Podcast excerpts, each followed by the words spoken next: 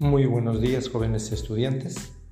El día de hoy continuando con nuestro tema de literatura realista, escucharemos a través de mi novela favorita, eh, Eugenia Grandet. Luego, a medida que vayan avanzando los minutos, les lanzaré algunas preguntas para saber si están atentos escuchando.